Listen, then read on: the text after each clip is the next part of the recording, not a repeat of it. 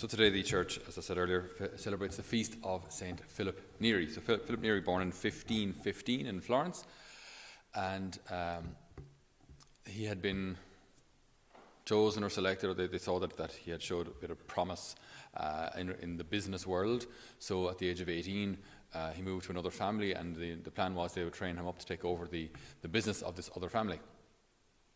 But he had an experience, a, a call to mission for the Lord, a call to Rome, actually, to go to Rome and to, to work there for the, the, the rebuilding of the kingdom of God. So Rome, as I said, had fallen culturally, economically. That there was that, there were there were serious problems, um, also in the church, corruption, that kind of thing, uh, clericalism, and there were, there were there were serious issues in the church. Um, so it was easy to kind of tick the Catholic box and have all the everything right apparently on the outside, whereas in the in the heart there were there was there was there was corruption. There was uh, a great need for uh, renewal. There's also great poverty in Rome at the time. Uh, so Philip uh, wanted to, to help with all of this. So he went to Rome and uh, started his studies. I don't go into too much detail. Started his studies to become a priest, left after three years, and eventually was ordained years later in his early 30s. Uh, so he eventually came back to to serve the Lord as a priest. As a priest, he was magnetic. People really, really liked him. Uh, he would go on street corners and just chat to people an awful lot.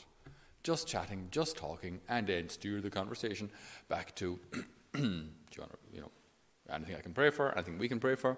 One of his famous expressions was, um, so when are we going to start doing something good? Sounds a bit cheeky in English, but maybe, maybe it works in Italian. When are we going to start doing something good? Uh, so he had a great way with people. He, he, he liked people. People liked him. He was just really, really, people liked being with him. Uh, so people would come to gather uh, and pray with him in, in the little oratory. So this is a, a form, they formed a community from that called the Oratorians, which exists at this day. Uh, he was also very wise, and as a priest, uh, he heard a lot of confessions.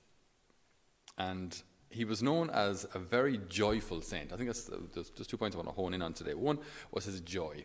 He's famous for being a very, very joyful saint. There's a movie about him in Italian anyway. I'm not sure. Uh, Paradiso, I prefer paradise. It does exist in English, I think. Does it? Yep. Um, so, and it just shows his joy, you know, because he loved being with people, loved being with young people as well. He's like a Don Bosco in that regard. Um, so, he was this is, is, a true story, but people kind of considered him a saint in his day, and to kind of show them he wasn't, he shaved half his face. so he shaved one half and not the other. Uh, to okay, I don't know, uh, just a little, a little eccentric. Why not? Um, so, but as a priest member, there was one particular occasion when a lady came in and she said, "Father, I have a bit of trouble with gossip," and he said, "Do you now?" She said, "I do." And he said, okay. Uh, so they spoke a little about it. And then for her penance, he said, I want you to take a feather pillow, right? And go from Chiesa to, I think, St. Peter's it was, and just cast out the feathers as you're walking along. And she said, This is the most unusual penance I've ever gotten. I should actually try this. now that I think of it. Um, so it's just, just, as you're walking along, just throw out the feathers, okay? And then come back to me tomorrow. So um, she said, okay, Padre, if that's what you asked me to do, then I'll do it. So she did. Walked along from that church to St. Peter's, casting out the feathers. Then she came back the following day to St. Philip Neri again and said, So I did what you asked me to do. Um, what, was, what, was the, what was the point of that? and he said, Now I want you to go gather the feathers. And she said, I, how, how on earth will I gather the feathers? They're gone everywhere. I mean, it's been a whole day of wind and horses and people and traffic, and, and so the feathers are gone everywhere. And he said, So it is with your words. So it is with your gossip. Once you spread it, you have no control over where it goes afterwards. I thought it was just a very, very good image because in our own world, I mean, we're as susceptible as they were in the 16th century to gossip. Uh, maybe, maybe it's even worse today because it can be an awful lot quicker. You know, you can, you can spread something very, very quickly now online, and you have no control over where it goes afterwards. So, this very, very joyful saint was at the same time able to, to speak to the hearts of people in a way that they understood. But just to, to have a look at this issue, this, briefly, this, this issue of gossip. Uh, Don Bosco describes gossip as speaking to someone who isn't part of the solution or isn't part of the problem about a certain issue. So, say I have an issue with Mary, I could talk to Mary about it. I could talk to maybe a common responsible, say someone, someone else who's responsible here.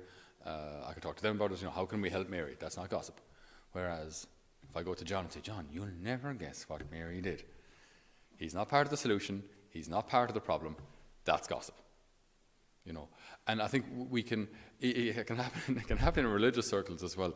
Um, you know, I think we really need to pray for for Anya. Why is that? Well, you'll never guess what she did. like, and it's under the guise of we need to pray for her, but really, you're just kind of spreading a bit of gossip there. You know, we can, we, can, we can deceive ourselves as well, you know. If the person you're talking to isn't part of the solution or isn't part of the problem, keep your trap shut, basically. Uh, now, you can say, look, we need to pray for Anya. Why, what's wrong? Uh, I think she just needs a bit of help at the moment, not gossip. But um, it's, it's, it's very, especially in, well, especially in smaller communities, uh, it's, it's, it's, it's, we very easy, we can very easily slip into it.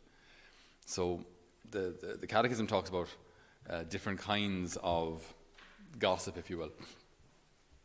So one is calumny, where you just basically make up stuff. You just, just completely destroy someone with made up lies, basically. Uh, so uh, we see that, that, that, that Rebecca's after coming into a lot of money. I'll say now, do you know why I'd say that is now? I'd say she's fierce dishonest. I'd say she never hasn't paid a cent of tax. That's just completely made up. But I've just spread it. That's calumny, right? No evidence, no need for evidence, just throw it out there and sure. Okay. But then there's, then there's detraction. Detraction is when you share something that is true, but doesn't need to be shared. You know? Where you, you know, you look at down there and you say, well, now she's got a bit of a problem with, with the old, do you know what I mean?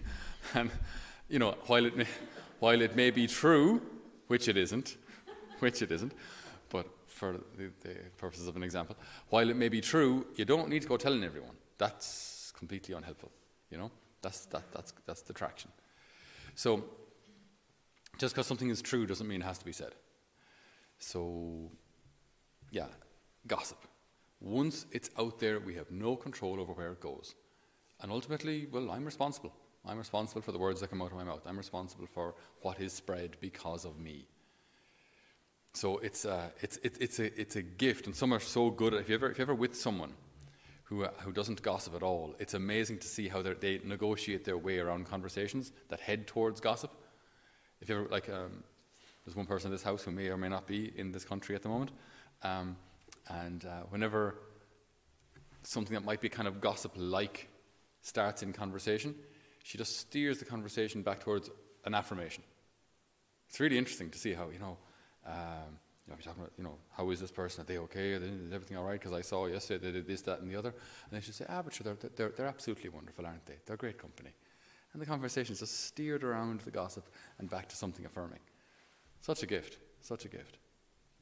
So, for each one of us today, as we think of St. Philip Neri, we think of his joy, we think of his zeal, we think of his wisdom, we think of this one teaching maybe of his today that, that, that need to, to avoid gossip and to be affirming instead.